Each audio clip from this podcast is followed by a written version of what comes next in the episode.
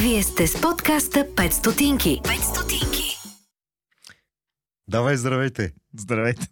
Айде. Здравейте, нормалници. Да сте живи и здрави! бе! А, да векувате, защото сега ще си говорим в настоящия епизод за една кръгла юбилейна годишнина на една организация, която се занимава с? Българската асоциация за семейно планиране и сексуално здраве, като сексуалното здраве отсъства от БАСП.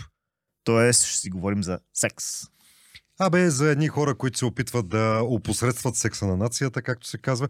Може би си спомняте с а, Рада Стаменкова имаме един епизод. Рада Стаменкова е голямото началство, светилото, те е пътеводната светлина на тази организация. Но когато а, те наскоро навършиха 30 години, направиха един доста сериозен купон в София, на който имах честа да присъствам, когато си говорихме и викаме, дай да напишем, да направим едно епизод, че така се каже лекичко така, нали. Тя вика, с Венци ще го направите. С Венци ще го направите, аз да не се повтаргам. Так, сега ще си говорим с Венци Кирков. Кирков, Да. който е член на асоциацията и който ще ни разкаже малко повече за това какво през последните аджаба 30 години са изпланирали в този секс. И като сме кара, подкарали на годишни, сега 30, пада след 10 на години 40, па след още 10 на 50 и така. А ако сте забелязали, ние почти наближаваме стотния си епизод. Дец вика, ще имаме и ние юбилей, да е, ако, нали, едно И друго. много ще възприемем така един хубав подарък, едно натискане на линкчето отдолу, което е Patreon-чето. И така да се каже, за свидетелстване на фенската ви обич към този подкаст. Посредством това и шерване, лайкване и разпространение на това съдържание, където там намерите за добре. Юбилейни подаръци под формата на торти, уискита и бомбони не приемаме. Приемаме единствено вашата признателност и включване в нашата фенска маса. Така че натискайте смело. И ще получавате едни невероятни, ама много невероятни а, преференции в а, супермаркети, хипермаркети, бензиностанции и какво ли не, когато си изтеглите тази карта фенска. Айде, не стига толкова глупости. Нека сега да чуем Венци. От асоциацията. Басп. Да. Чао. Чао. След малко здрасти. Вие сте с подкаста 5 стотинки. 5 стотинки. И ето ни вече в епизода. Здравейте, нормалници! Това, което ви очаква сега е един юбилеен за нашия гост и неговата асоциация е, епизод. А ние, както казахме в интрото, чакаме нашите 100 епизода да, да станат 100, за да кажем ето сега и За нашия да може и те да ни поканат, нали, да, да празнуват с нас нашите 100 епизода, въпреки че реално аз имам някакво усещане, че сгреших, като обявих, че в интрото, че сме с а, под 100 епизода, защото пър- първия сезон от 12 епизода никъде не го броим, тъй като по-добре да не ги слушат. Да. Ама все пак, ако имате интерес, върнете назад и прослушайте предните епизоди, защото си заслужава наистина да се слушат. А сега започваме епизода с Венци. Здрасти. Здрасти. Здравейте. А, преди известно време си говорих с а, вашата пътеводна светлина доктор Рада Стаменкова. С, да, пътеводната светлина, дай сега да не ги делиме, така че много пътеводни светлини ще има в асоциацията. Ами сега аз, нали, нея така, защото няколко пъти сме правили раз, различни събития с нея. Даже тук, точно преди да започнем запис с тебе, пуснах с нея, имахме един амплъкт преди, преди отдавна, където разправяше за хубави салеля, пускай ги и така нататък. И ни, такива лафове устойчиви във времето, които се е формирали като леля. А, но тогава, тогава тя а, ме покани на 30 години на вашата асоциация, Българска асоциация по семейно планиране и сексуално здраве. А, и, и аз директно изстрелях, що да не вземем да направим един епизод с вас. И викам, искам Венци. Тя викам, тогава ще трябва почакаш. Защото Венци към ония момент не беше в страната. Кажи ни, ти как попадна в Българска асоциация по семейно планиране и сексуално здраве в скоби БАСП? Да. а, Асоциацията по семейно планиране, ще се крата по този начин, а, търсеше човек, който да се занимава с продажба на презервативи в България. Тогава вървеше първия наистина по рода си проект за социален маркетинг на контрацептиви в страната. Cool Condoms, ако се сещате, имаше такива Да. Да. такава марка. И също сега се занимавах с продажба. Търговски. Да, защото аз съм с економическо образование, с такъв бекграунд. Също асоциацията ми беше клиент. Продавах и най-различни офис консумативи. А, и тоест, машини. Значи, Да. хартия, химикалки и презервативи. Не, те бяха От хартия и химикалки е скочил на друго ниво. И изведнъж Рада, всъщност, тази пътеводна светлина, за която говориш, имахме обща сметка в една банка. И се срещаме на входа и вика, бе, гледай сега. Хората имат обща сметка, когато са е така. Да, да, да, обща банка. Обща банка, Ага. е. Обща банка имаме. Сметки в обща банка. Да. И вика, гледай сега, търсиме човек подобен на теб, който да се занимава с продажби, обаче в цялата държава. И най-вече с така наречените BTL дейности. BTL са Below the Line, това са клубове, дискотеки и други такива популярни места, където промоутърки ходят и говорят за тия презервативи. И също аз имах един най-такъв тефтер, трудно да ти опиша колко дебел, с Промоутърки. имена на собственици, управители и всякакви такива, където ходихме да правим промоции. И мога да ви кажа случаи тук. Сега Давай. популярен бранд бира тръгва да прави промоция паралелно с нас и идват и казват, да, обаче вашите промоутърки обират цялото внимание на посетителите. Е, извиняй, ма те промотират нещо, дет става за внимание. Да. Може ли да ползваме вашите промоутърки? нали смисъл да раздават техни листовки, така да ги ползват. И а, почваме да влизаме в едни разговори, че ние всъщност употребяваме алкохол, но не го промотираме. Но промотираме безопасен секс. Нали? И от този род неща, след това а, тия управители и собственици започнаха да ни търсят самите те.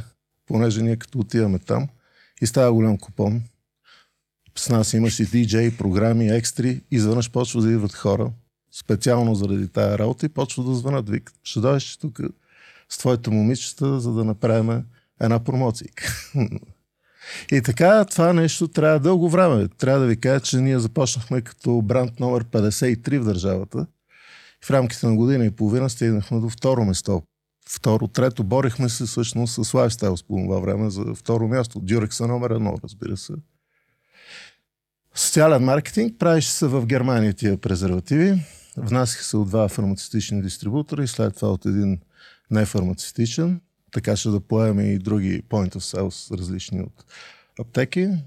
А нашата работа беше да поемаме BTL.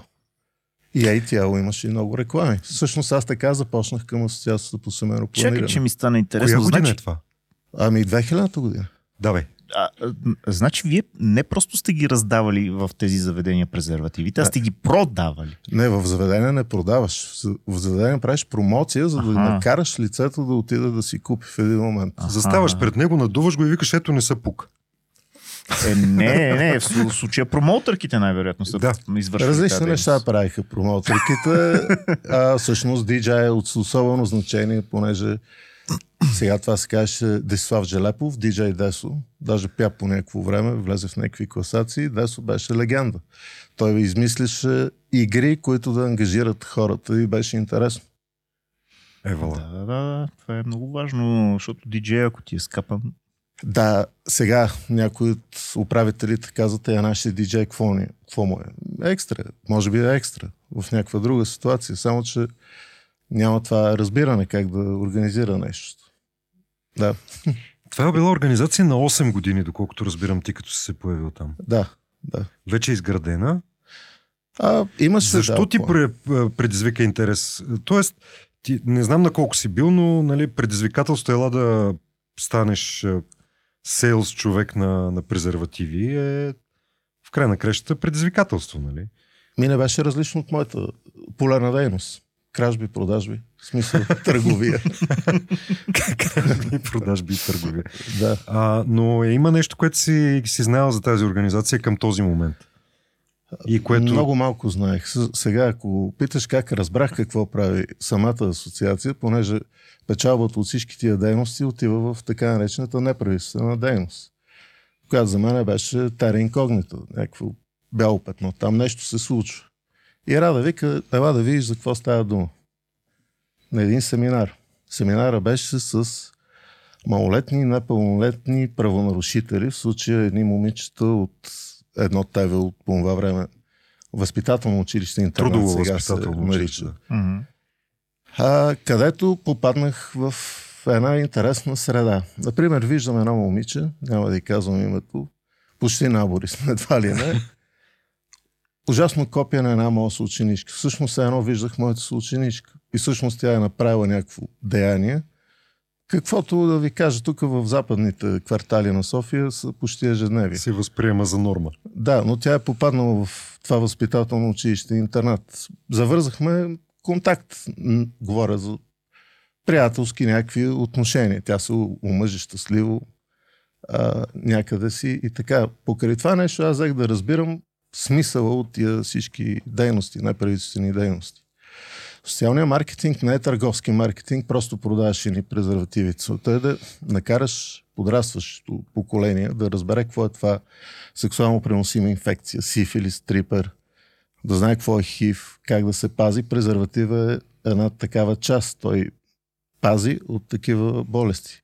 Затова има обвързаност между целите на Асоциацията по семейно планиране и търговския маркетинг на едни презервативи. Ето, със сигурност има, има връзка, но ти, ти знаеки малко за организацията, всъщност отиваш да, да работиш за развитие на продукт. Който Който да носи продава. печалба и да тази печалба да влиза в основната дейност на неправителствената организация. Това е на осмата година. Имаше ли някакъв момент, в който си зададе въпроса, Господи, в какво се забърках? Не. Абсолютно твърдо. Защото аз не се забърквам. То се само забърка около теб. А, не мисля, че има бъркотия. Значи, човек се задава въпрос, когато е в някаква безисходица, няма на къде да мърда. И почва да си удря главата и да вика, защото се докарах до тук и как.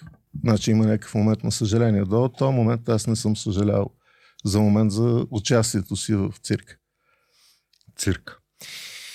Това е по имайте предвид, че, да, имайте предвид, че това е една от най-утвърдените организации, поне които аз познавам и които са направили страшно много.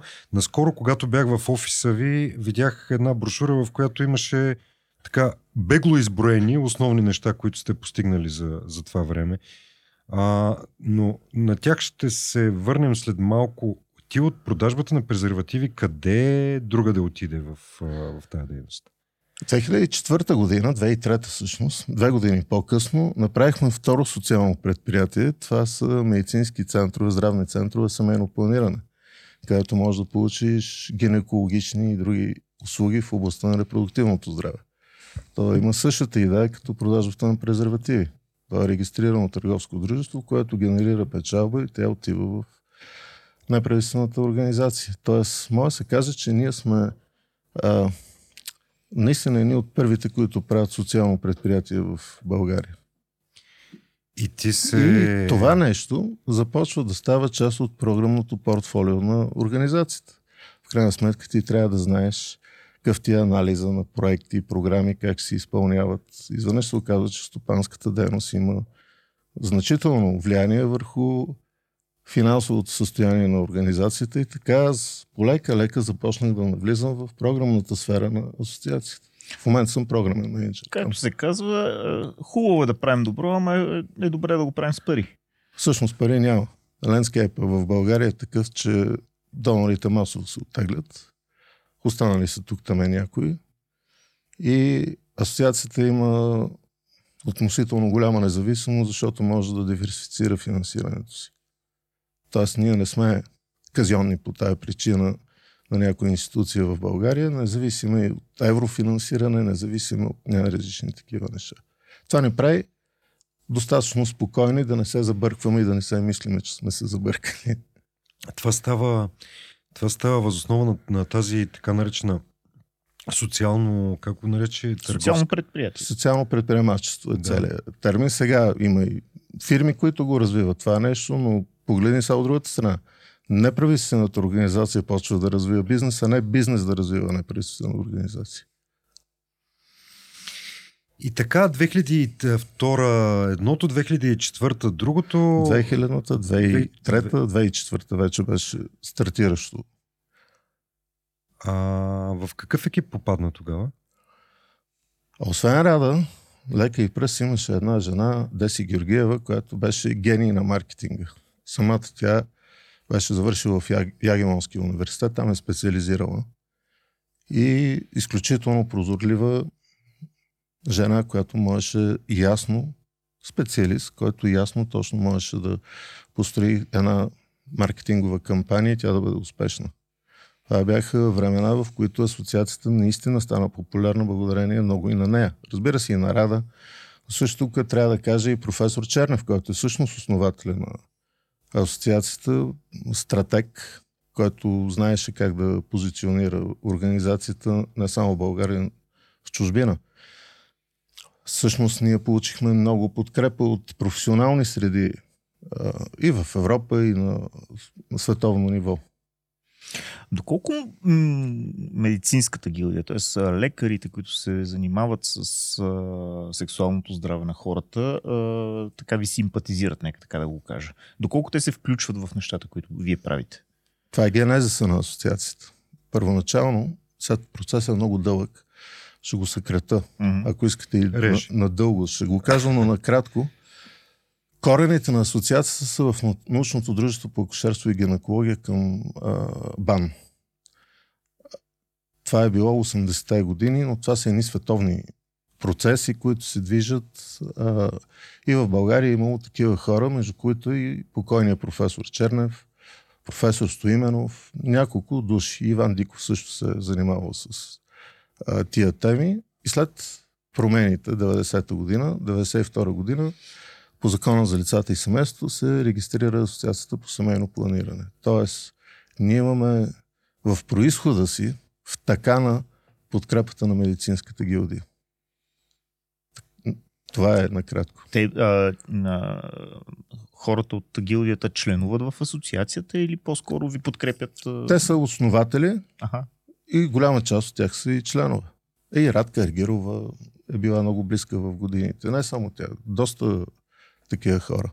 Тя беше и на купона по случай 30-те години. Да, да, и тя беше, да.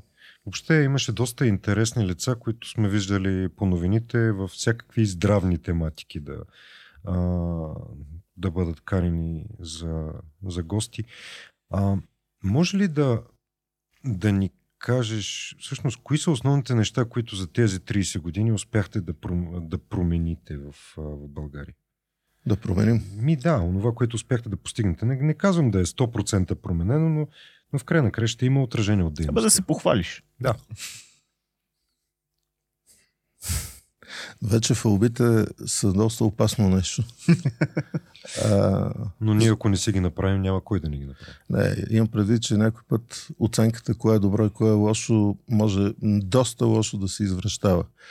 Добре, да кажем така, от 2008-2009 година започнахме по-усилено да работим в ромска общност. Преди няколко месеца завърши едно проучване за популярност на семейно планиране в гета, в които ние сме работили и се оказва, че 50 от жените там, от маргиналните групи, ползват някакъв вид контрацепции, най-вече спирала. Аз мисля, че да промениш нагласа и това да стигне до конкретна употреба на средство за семейно планиране е голяма работа. 50% звучи много сериозен. При положение, сериозна цифра. Да, изобщо в България процента е под 30. Вау. Така че изведнъж се оказва, че някои маргинални жени с такъв статут имат а, по-голяма отговорност. Да. Към... да, защото родителството е отговорност, в крайна сметка по-отговорно отношение въобще и към собственото си здраве, очевидно. Да. Та, мисля, че това е доста сериозна успеваемост да се случи нещо. Аз не казвам, че сме подкрили всички махали. В момента мога ви кажа кои са непокритите. Казанлък, mm. пълна трагедия. Нови пазар, пълна трагедия. А не нови пазар, извинявам се, Нова Загора. Нови пазар е добре. А, има такива места, които са забравени от държавата. Всъщност това е място на неправителствената организация. Когато държавата се отдръпне, ясно е, че там ще се появят радикални елементи, може би и религиозни. В това вакуум се използва. Извинявай за тъпия въпрос, ама държавата всъщност какво прави в тая сфера? Че аз Има... нещо не се сещам. А, вижте, аз скоро бях в Колумбия и там една бизнес организация приватизирала държавния бизнес, акушерство и гинекология. Аз не мисля, че е по-добре това, което е станало в Колумбия. А, в България все още има държавни услуги, които могат да се ползват и е въпрос на отговорност също така да се плащат тия здравни осигуровки и да се Не, ползва. по-скоро от гледна точка на това, държавата проактивно прави ли, провежда ли някаква политика за информираност, за превенция, за нещо, Да. е, или по-скоро очаква хората, е, или Да случая жените, сами. да, да се следят, че здравето им е важно и да отидат на доктор, грубо казано. Това е част от а, общата длъжностна характеристика на РЕЗИ. А РЕЗИ би трябвало да го прави. Има национална програма за майчино и детско здраве. От миналата година има апдейт, че и семейно планиране е част от информационно-превентивните функции на а, РЕЗИ и други изпълнители, там второстепенни разпоредители. Да, значи формално има такива неща. Освен това има една позиция, наречена здравен медиатор, която е национална държавна здравна политика, т.е. Министерство на здравеопазването, изисква да се назначат здравни медиатори в общините в изпълнение на националната политика. Изисква се бюджет от Министерство на финансите, които го пращат на общината. Общината си назначава двама или петима, или там съответния брой здравни медиатори. В тяхната длъжностна характеристика също има вменени отговорности, свързани с семейно планиране, репродуктивно здраве, предпазване от сексуално преносими инфекции, ХИВ и съдействие на рези. Тоест си има някакви дейности. Сега винаги проблема е не в информацията, толкова в съответната услуга. И когато предоставяш безплатна услуга, има две страни. От една страна общественото здраве има смисъл да получи тази услуга, защото при сифилис, хив получават се различни промискуитетни вериги, могат да се заразат много хора. Тоест има обществено здравен елемент това нещо. От друга страна, създаваш заучена безпомощност в тия групи от хора, които седят и чакат някой да отиде да ги прегледа без пари. Значи, и създаването на паралелна система на, на националната система здравна е проблемно. А, трябва да внимаваме, когато говорим. Ние много лесно може да говорим само от гледната точка на някаква неправителствена организация, ако ще и голяма да е. Но ако ще се опитваме да правим заедно държава, е добре това да го правим и с гледната точка на институциите и на бизнеса, на, на всеки човек. Той Светлио те пита а, за държавата, но ти спомена здравни медиатори. Междувременно говореше за влизане в ромски общности. Здравните медиатори, аз поне съм останал с впечатление. Първо, трябва да дефинираме какво точно разбираме по здравен медиатор, защото може би хората скляпат на парцали. А, ако слушат а, конкретно без да, да познават организацията. Но как се стигна до работата с ромските общности? В смисъл, как се влиза в една ромска общност да им говориш за точно тия неща? И да работиш с тях точно за тия неща? Защото там принципно трудно се, се прави контакт за, за теми, които са не толкова чувствителни, а пък камо ли такива, които са здравно ориентирани. Тоест, там наистина са чувствителни. И второ, да, да си кажем все пак какво, каква е ролята на здравните медиатори и вашата роля каква е при тях. Добре, здравен медиатор първо, че са различни въпроси. Един е подход, друга е здравен медиатор. Да. А здравният медиатор е лице, което опитва да съдейства между съответни някакви маргинализирани общности и институции. Тая медиация се е появила първо в американските затвори 60-те и 70-те години, като идея Мгм. на, наистина на медиация. На Балканите, в Румъния са били първите такива здравни медиатори. Сега да кажа, когато аз започнах тази асоциация с презервативите, а, асоциацията развиваше малък проект в...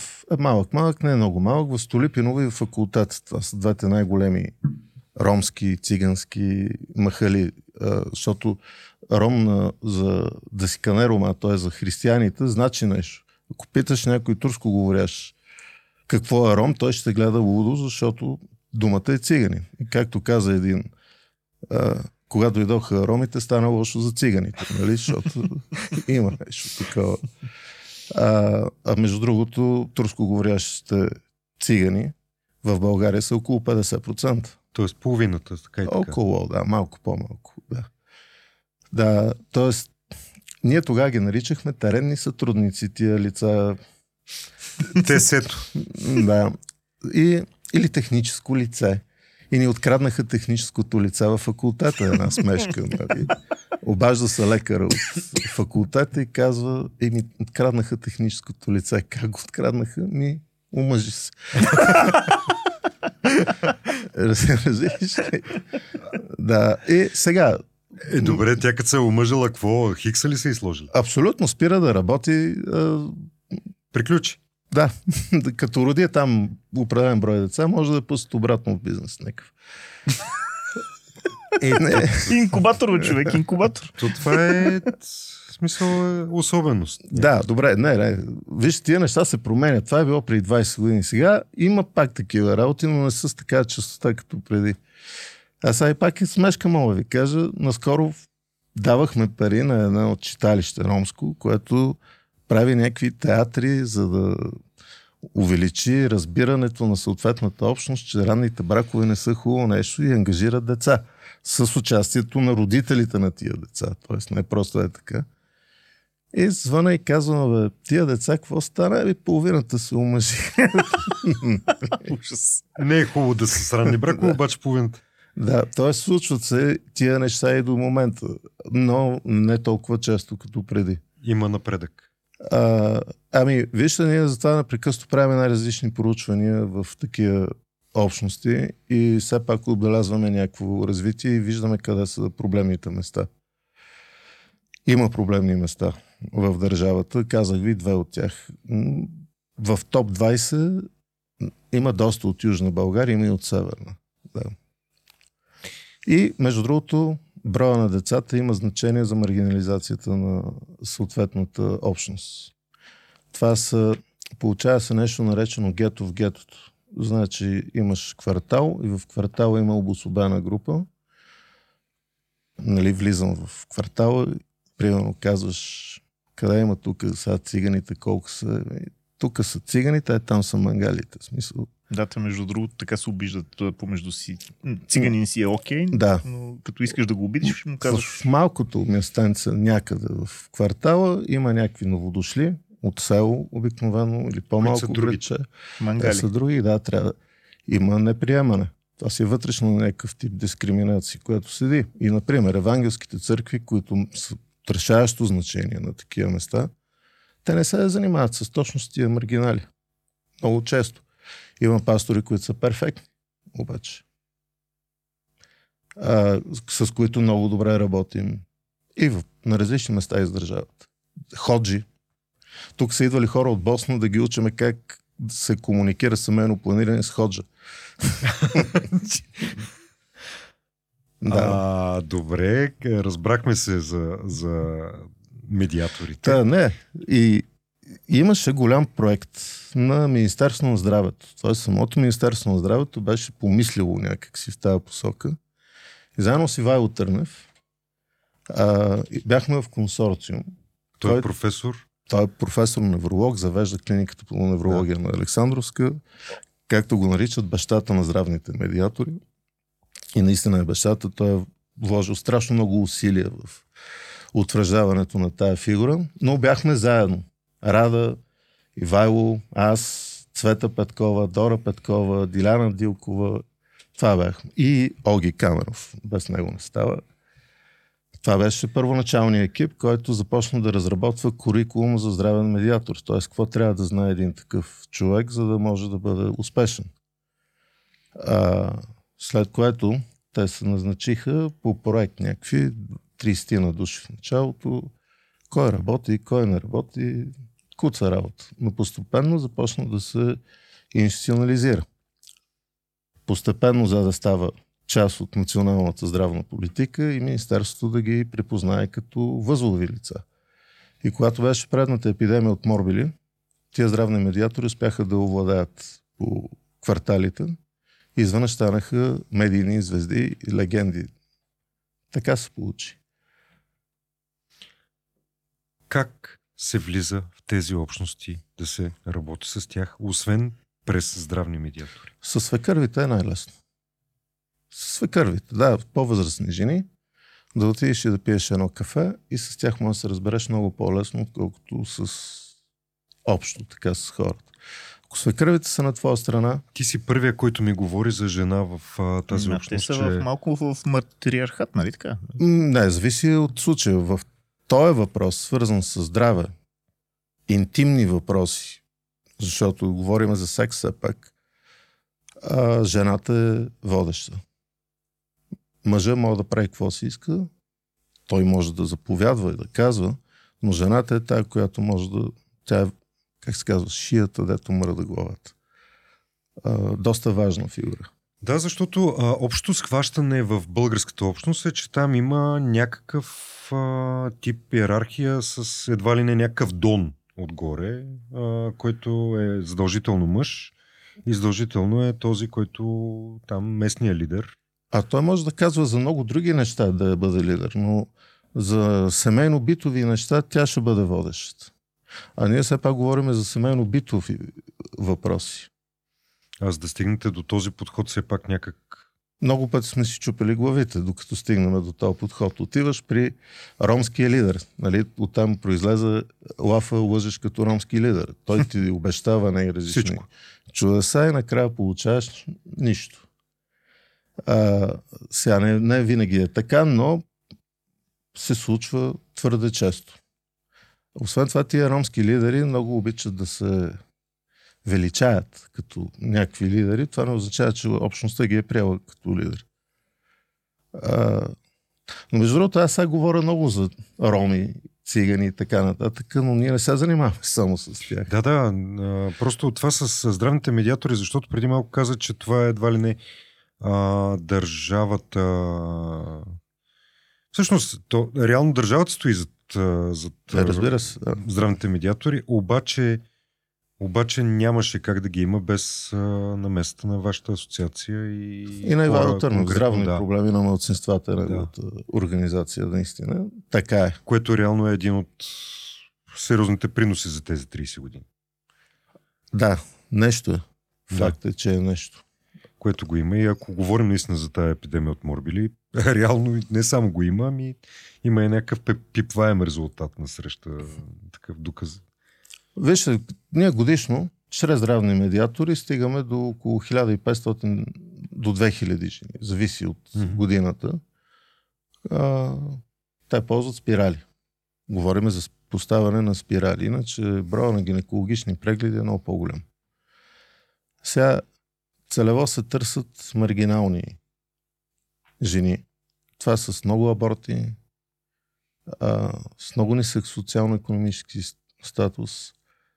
И без здравните медиатори там е много трудно. На някои места казвам, че и пастори помагат съседи и всякакви могат да се случат. Това също са най-добрите места, когато група от общността каже, айде ние да помогнем това нещо да се случи. Те си ги изнамирят, знаят, мотивират.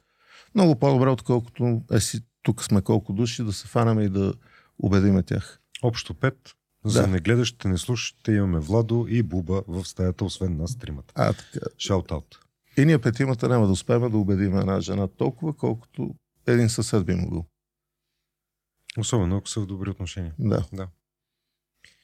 И каза, че имате още много други неща. Да, аз ще я да кажа, освен а, маргиналните общности, Много по затворите ходихме. Значи, Там минахме- са други. това е на Сашо силната страна, той е по затворите, обикаля ги често. а, с изследователски интерес. Да, да, да, с изследователски. До момента единствено и само. да. А, съвсем нормални, немаргинални групи от населението. Това са университетски студенти.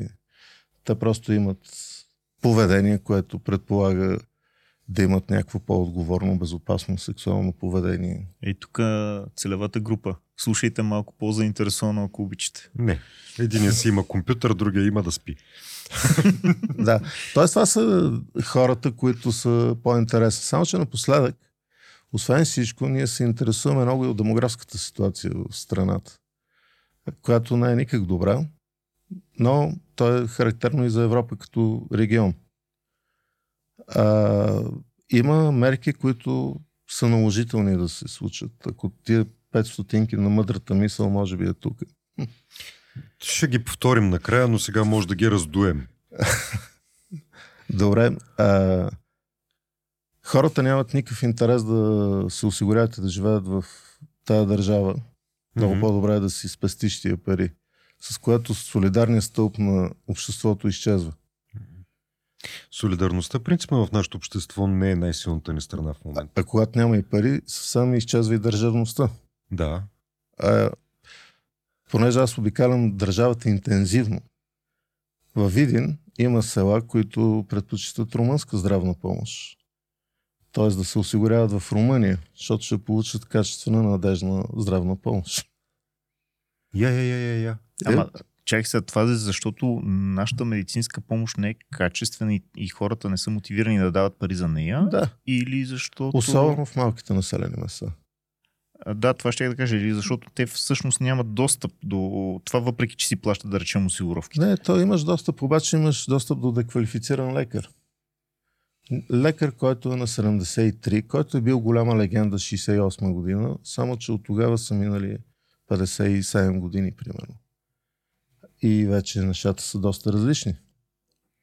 А, и познаваме такива специалисти по репродуктивно здраве, които просто казват, ние, аз съм единствената останала лекарка на тия три общини няма кой да, да я замени. Просто никой не иска да отиде. И тя е на преклонна възраст. И Тя е на преклонна. Вика, аз си тръгвам. Аз вече не съм в течение с някои новости в медицината. Има по-ефективни лечения. А, няма никаква стимулация за лекари, които да ходят по тия места. Млади лекари. Защото ние казваме, че пазарната економика сама ще реши къде да отидат хората. Нали така? къде да отидат специалистите. Няма да им казваме, ще отидеш на село. Е, добре, и те се махат от селото. И хората, защото няма здравна помощ, няма лекари, няма, няма учители, няма училища. Това са основни институции. Тръгват към София. Изведнъж имаш голям приток към няколко града в държавата, където се променя обаче и репродуктивния модел на поведение. И в резултат и от София пък си тръгват или от големия град тръгват за чужбина. Едните изтласкват другите, конкуренция за малко работа.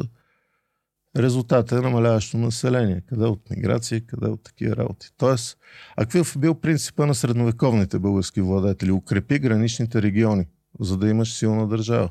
Ние това не го правим. Добре, а това колко общо има с така нареченото застаряване на нацията? Е, директно е връзката. Има ли някакви рецепти? Има ли нещо, с което може да, да си помогнем сами, както се казва? Сега, август-септември, приключи едно наше проучване за репродуктивни нагласи поведение. И излиза, че има колебания в момента сред младите родители между първо и второ дете. Дали да имат второ. При 10 години колебанието беше между второ и трето. Значи за 10 години има такава разлика. И излиза, че финансовия За тези 10 години ние, е, как се мръднахме напред. Да. Но финансовия мотив е доста сериозно нещо. В момента за първо дете майката ще получи 90% от заплатата си за последните 12 месеца. Ако обаче има второ дете в рамките на, на втората година, защото обикновено тогава ще роди, когато са 710 лева, тя ще вземе 90% от 710 лева. Така изведнъж майката се оказва ощетена финансово. И, а това е най-честия модел на възпроизводство. А, прав, Да си, имаш деца нали, с разлика 2-3 години. прав си, обаче пък а, ние излиза, че сме една от а, малкото а, държави с много дълъг период на майчинство. Да, но без, нали, без пари майчинство. Така, Да, е. и, и всъщност а, а, това а, грешен ход ли е на държавата да ти дава много свободно време, така да се каже, обаче да не ти дава с какво да се грижиш за децата си. Свободно време в, а, нали, грубо казано, защото ти в крайна сметка като си родител това не е точно е свободно, време. време. М, Но в смисъл, време извън а, възможност да не си а, активно трудово заед, но едновременно с това да няма с какво да си гледаш децата. Ако си самотна майка, по-тежко ще да. Ами, този баланс между работа и родителство, най-добър в Европа е във Франция. Има някакъв опит да се случи това. Задавахме един такъв въпрос в отговор, да, кажа. Какво ще кажете, ако жени до 40 години с две и повече деца имат предимство при наймане на работа? Масово хората са срещу такава мярка. Но това е нещо, което би подпомогнало а, жените да имат повече деца със сигурност. Защото сега да го отнесеш към себе си, ти кандидат си кажеш, аз съм дискриминиран малко, защото някаква дето има две деца. Да, и тя има диплома, обаче защо па нея ще изберат, а не мен? Какво съм виновен аз, че тя е родила? И тъй като те масово си мислят какво са ми виновни хората, че аз съм родила, не раждат. Защото търсят кариера. А, значи, личното право и това, което ние мислиме, че е лично право, може да противоречи на общностното право. И Тоест- на общностния интерес. Тоест тук, ако а, трябва да търсим някакъв а, вид решение на, на демографския проблем, той би, а, би се насочил повече към а, целта на на, не, целта на обществото. Тоест, кое е приоритета на самото общество, а не толкова приоритета на отделните групи. Да, обаче а, ще навлезем в парадигмата на индивидуалните човешки права тогава и изведнъж ще се окаже, че някой ни засяга. Затова Русо го е измислил чрез обществения договор да се разбираме какво да бъде. Обществен договор означава а, някакви хора да те увлекат и ти да се съгласиш, че те изразяват Твоето. мнение. Да, и твоето мнение да съвпада с тяхното. Ами в България започнаха да се явяват и такива мнения, между другото, много по-крайни, разбира се, с ограничителни мерки. Тук е момента да ви кажа, че ограничителните мерки не срещат никаква, Никаква, подкрепа. Е нормално. А, но в някакви случаи може би ще се наложи да има. В някакво бъдеще, аз така виждам. България е много зле и не само България. Сърбия е на много лошо положение. Дори Албания са зле. Македонците са зле. Босна е зле. Единствено, тя е Румъния.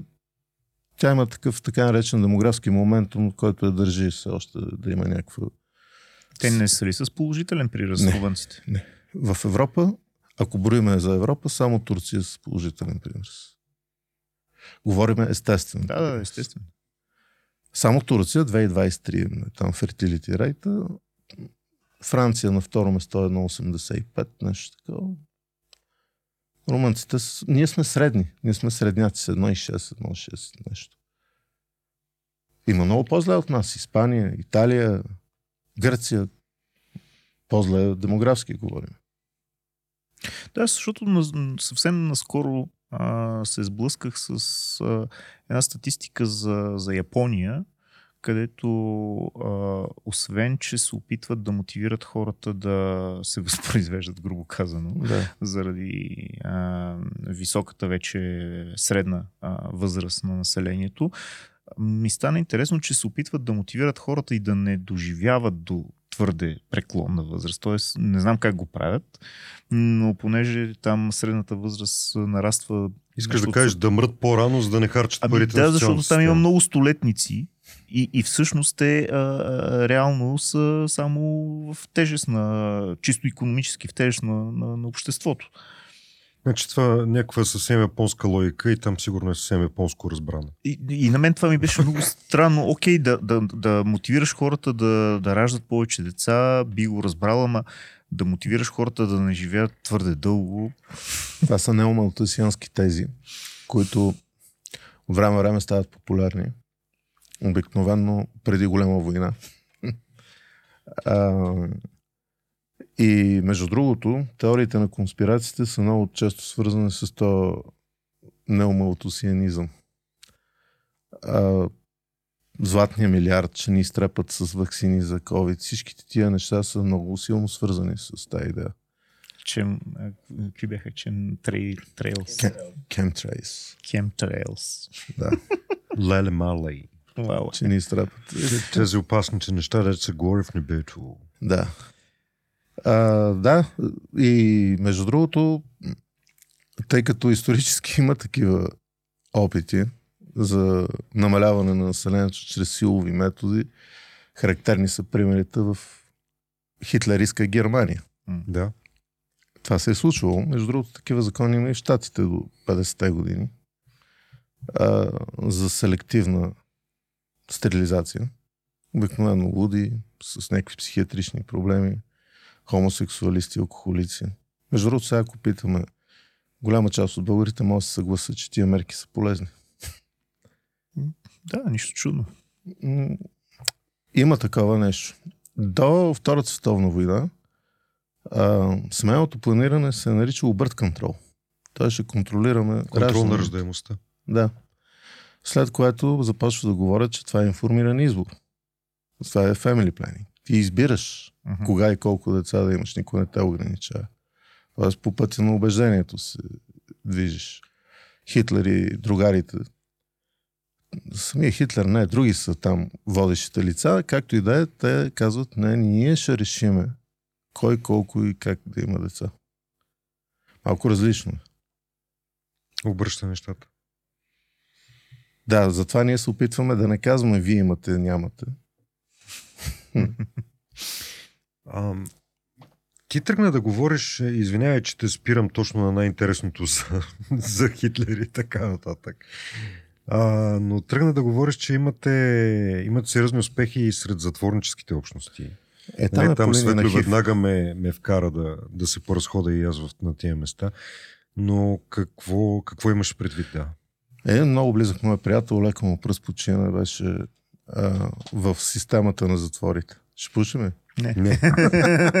не, просто си слагам ръката пред устата и... Не се чува, да. заглушава Да. А това ще го изрежете сигурно. Ще знае. ме изрежат мен. Е така от кадър. Да, той ми каза, виж сега, има някакви опити за самоубийство. Част от тия опити са абсолютно измислени. Сериозните, като тръгнат да се самоубиват, си го правят. Но си режат ръцете с такова. И какво правиме? Затворническия персонал бягаме. Защото кръв се лее, не го знаеш какъв и що. е. Така ние започнахме да правиме процедура, алгоритъм за Тоест, те не им, персонала. не им помага да им, да им спасат живота, защото ги е страх, че Да, не е много ясно в какво ще се забъркат Да, пипайки. да, защото и, и между другото те си имат основание. Ние ако се заразим, нас няма кой да ни лекува. Ние сме с друг статут, например от медицинския специалист, който може да получи след това а, пост-експозиционна терапия. След експозицията терапия има такива медикаменти.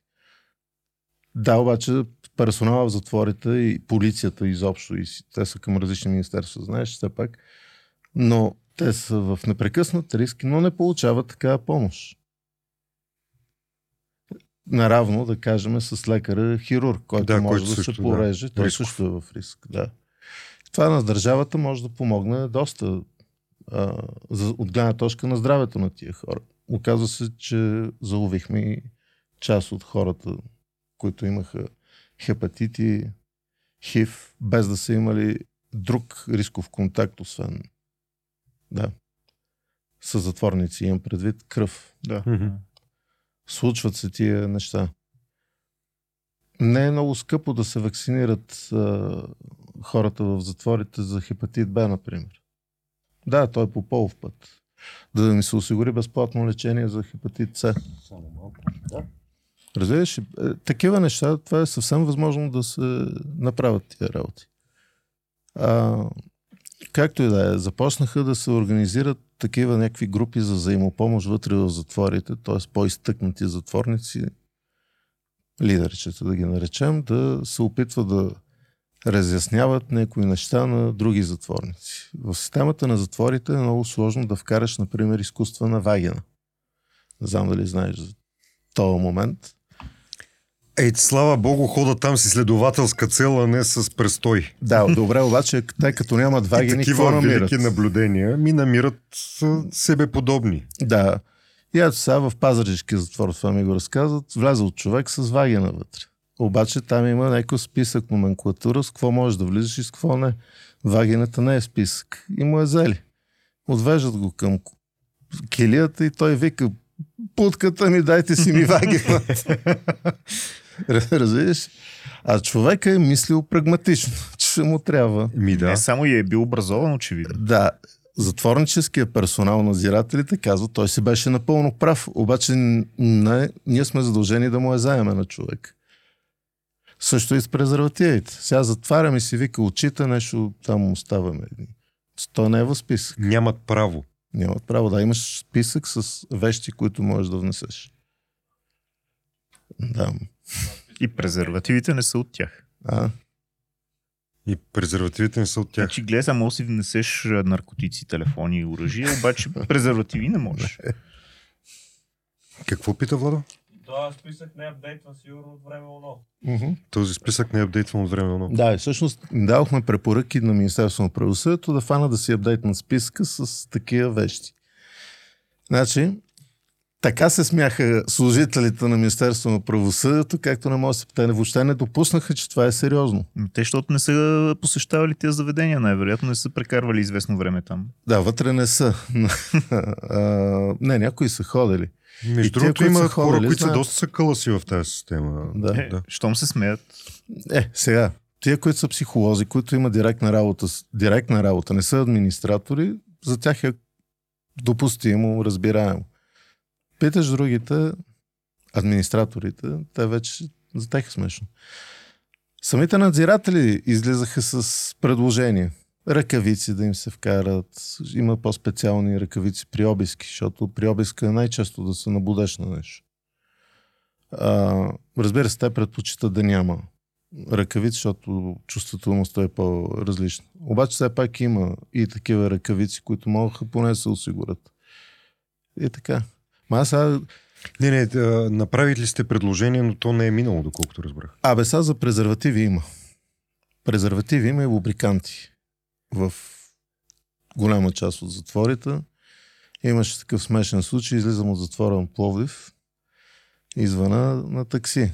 И казвам, може ли една кола от затвора до Столипиново. имало е желащи много.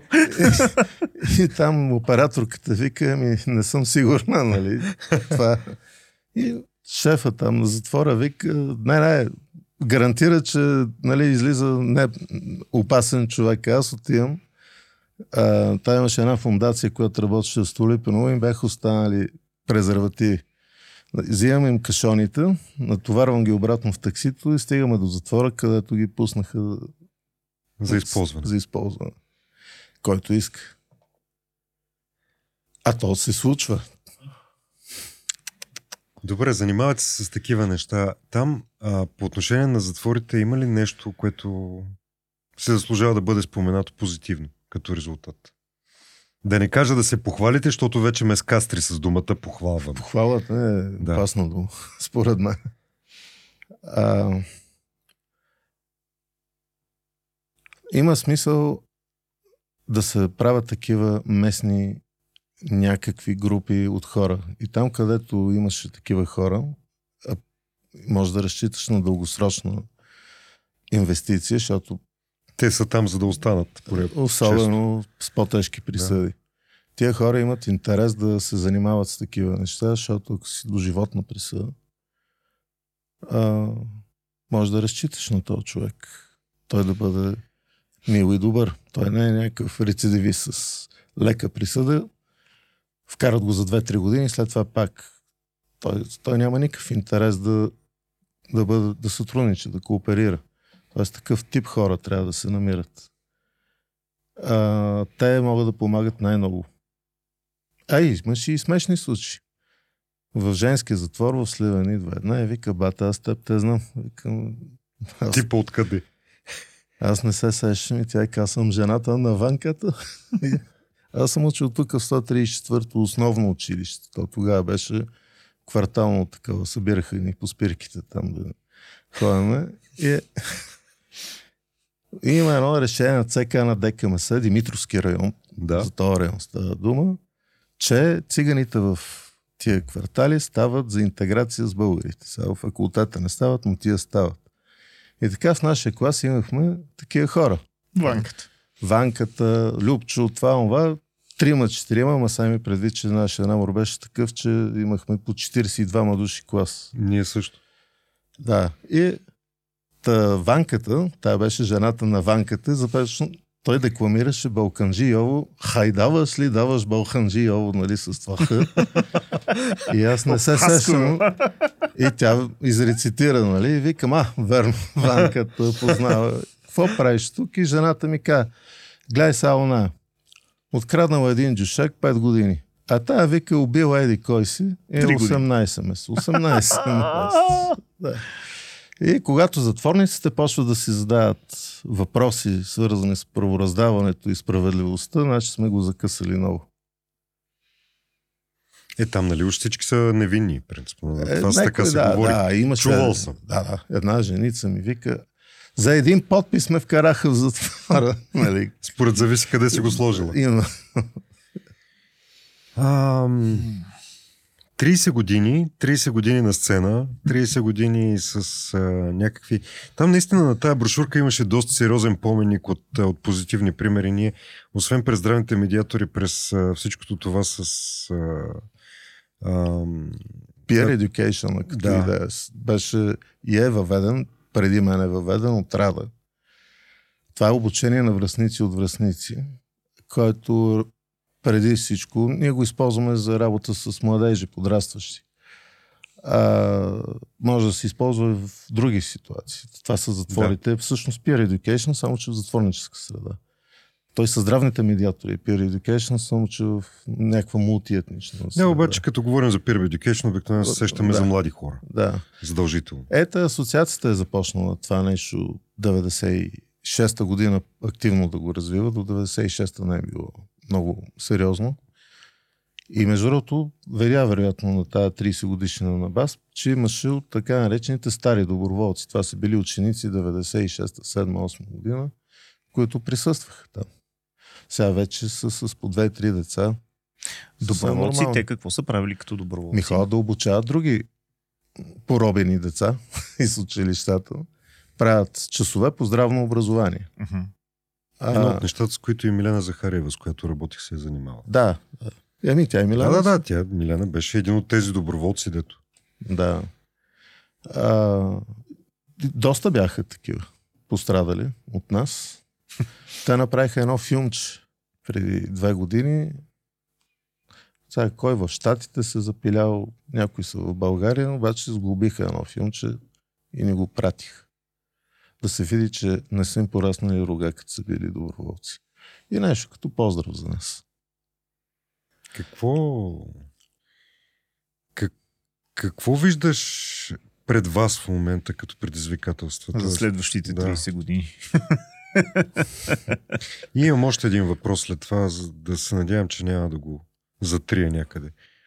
За нас ние влизаме в много сериозна спирала на популизъм, която се харесва от хората, защото хората имат нужда от сигурност, която си я представят в автократичен режим. Мгм. А, и то популизъм започва да поставя под съмнение правото на сдружаване. Така че аз виждам изобщо като проблем сбирка от този тип, да излъчиш нещо в интернет, става опасно. То е срещу а, един тоталитаризъм, какъвто и ще тип да е, не обича такъв тип разговори. Мгм. Това е опасността, която виждаме. Между другото, може би ще се докараме до там да започнем да се делим много физически на проазиатски, проевропейски и някакви други хора. Според зависи от темата и винаги ще си намерим за какво се делим. Да. Аз този втория ми въпрос, кой, за който ти го върза някакси. А, сега ще, ще намеря и начина защо ми присветнете, че, че е свързано. В а, неправителствения сектор основно работят жени. Мгм. той е доста силно феминизиран а, по ред причини. А, ти как се чувстваш в, а, в сектора като такъв и в организацията като такава, в смисъл на, на две нива? Защото не При сме нас- много. При нас има доста мъже, между другото. Имате баланс. Да. Има някакъв баланс. А, След това, че Рада е жена. А, добре, има жени, наистина, но има и мъже. Така че ние хич не се притесняваме от тази работа. А иначе в сектора, особено помагащите професии, са много често феминизирани чисто и просто. Това е вярно. Обаче ние фактически работим много често с лекари по тия места. Лекарите там няма такава чак феминизация. Има и мъже, има жени, и всякакви. Тоест, директният сблъсък ни е едно. Директен сблъсък. Да. Освен това, по света също има доста мъже, които участват. Въобще не се чувствам сам с някакви жени и така. А и да си сам с жени най-винаги е лошо. Да ти Хич не е лошо. Да. Още повече и такива, които искат да, да реализират реална промяна в обществото. Да отидем към петте стотинки. Ти каза, че имаш вече така идея за това какво да оставим като, като послание на тези, които ни гледат, тези, които ни слушат. Нещо, което да, да даде една добавена стоеност. Може да е извън рамките на разговор ни. Кои са твоите 5 стотинки? Е, Сега с- за Левски да говорим. не, не, не съм много сигурен дали не го казах някъде. И преди малко каза, Нищо, че дори да... да, да... ще- е разтегнато, така че да. да.